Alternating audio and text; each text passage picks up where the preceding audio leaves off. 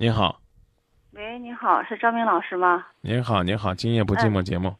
哎，你好，我是一个咱们这个金融企业的一个职工，我现在整天我思想都非常压抑，但是我觉得又是比较保守。我和爱人结婚已经有20年了，快不到30年，孩子已经20多岁，已经结婚了，但是我现在越来越感到我郁闷。但是你到这个年龄了，一直过下去吧，确实我天天心里头连个依靠都没有，精神上不能依靠，经济上吧其实都无所谓，我的收入比他收入还高也无所谓。有一点什么就给你分担不了，而且弄得就给我发脾气，我有时候我就感觉到我怎么这么倒霉啊！我不要你做什么，你给我一点精神安慰。你作为我是一个女人，家里装修是我跑，孩子有什么事家里什么事都是我安排，花钱的事你有钱你拿钱，没钱拉倒。就这有一点，他想办的事达不到他的一个满意，就发脾气就摔东西。我有一点事儿，比如说吧，我有一次我是摔了一下，休克了，单位把我从120拉走，然后醒过来以后，我们单位说赶快给你爱人打电话吧，我就怕吓到他，就是怕他太紧张，我说我打吧，你们打可能会吧，太紧张。结果一打电话一说那我还要开会的，我心里都特别，但是当着我同事的面我就说我们同事在这招呼着我呢，他很不情愿的来了，但是因为就这个事儿，我也跟他没交流过，我也没有说。后来听了好长时间，我才跟他说过以后，他说：“那你不是过来了吗？”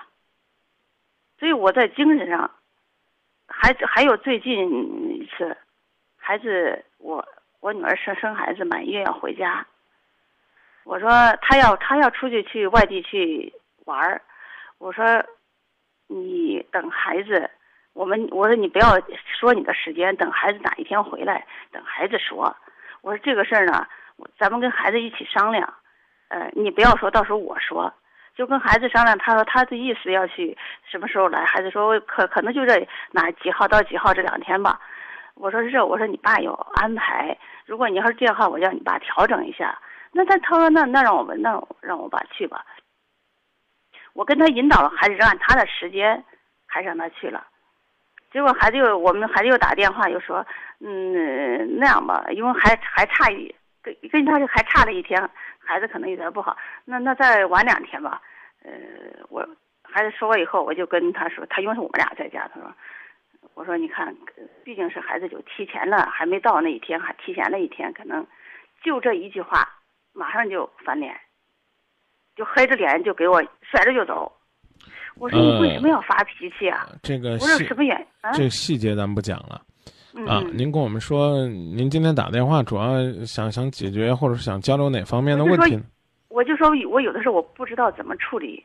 我现在你是跟他分居吧？我现在我基本上就要跟分居有点差不多。就是我们现在2套房子，我去姑娘那儿以后，我就晚上能不在一起，我们就在尽可能不在一起。说几句话啊。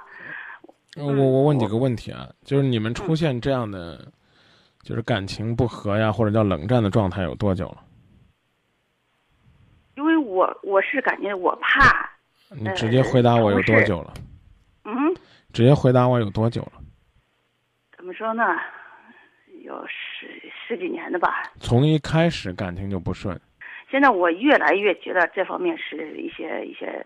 大的沟通就没有沟通，即便是有你其实呢就是想问我，说就是现在离婚可不可以，合适不合适，大概是这意思吗？我就是说，要是离婚吧，这个年龄了；如果不离吧，天天两个人是这个样子，而且我天天我压抑的。我当着孩子的我们两个生气，我就怕孩子生气。我就问你，你分居之后有快乐吗？那肯定也不会有快乐啊！那如果没有快乐，你分居有什么意思呢？或者你离婚有什么意思呢？你能不能在婚内先快乐的生活？哎，你琢磨琢磨这个道理。那就是冷。您看，您老是说除了冷战就是冷战，这样我给你举个例子。不是我怎么能方法能改变他？我就是现在。你先不改变他，先改变自己行不行？我改变我怎么改变我自己？哎，先让你自己快乐起来呗。我就不说让你为他做什么了，去怎么体谅他了，这都不说了。就是类似于这事儿，听起来是挺愤慨的。我就问你，你有没有考虑过你怎样自己过得快乐？哎，你就这样，你假设你跟他离了，你日子怎么过？你离了之后日子是怎么过？你现在就跟他怎么过，这才有意义。你看，让你分居了之后，你还整天以泪洗面呐，痛苦不堪呐。假如说这个今天跟寂不寂寞一说，我就给你签了个离婚证，你就算离了，你准备怎么过？你先去想想，你如果离了，你如果自由了，如果单身了，你准备怎么过？然后呢，你就在分居期间就那么过，知道吧？啊，你过试试，你过你觉得没有他我过得挺舒服的，那就赶紧去离。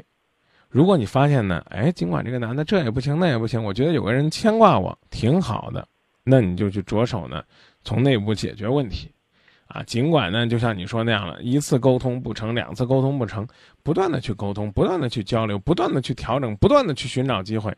这慢慢的就会收到效果，因为冰冻3尺非一日之寒，容夫妻交流之冰，也非一日之寒。我再强，我也是个女人，也需要有，别人给我一点温暖。我就觉得特呀，我就没办法提下他办的事儿，让他去给我汽车加个油，给我。那我没钱。您今年多大岁数了？我50了。啊。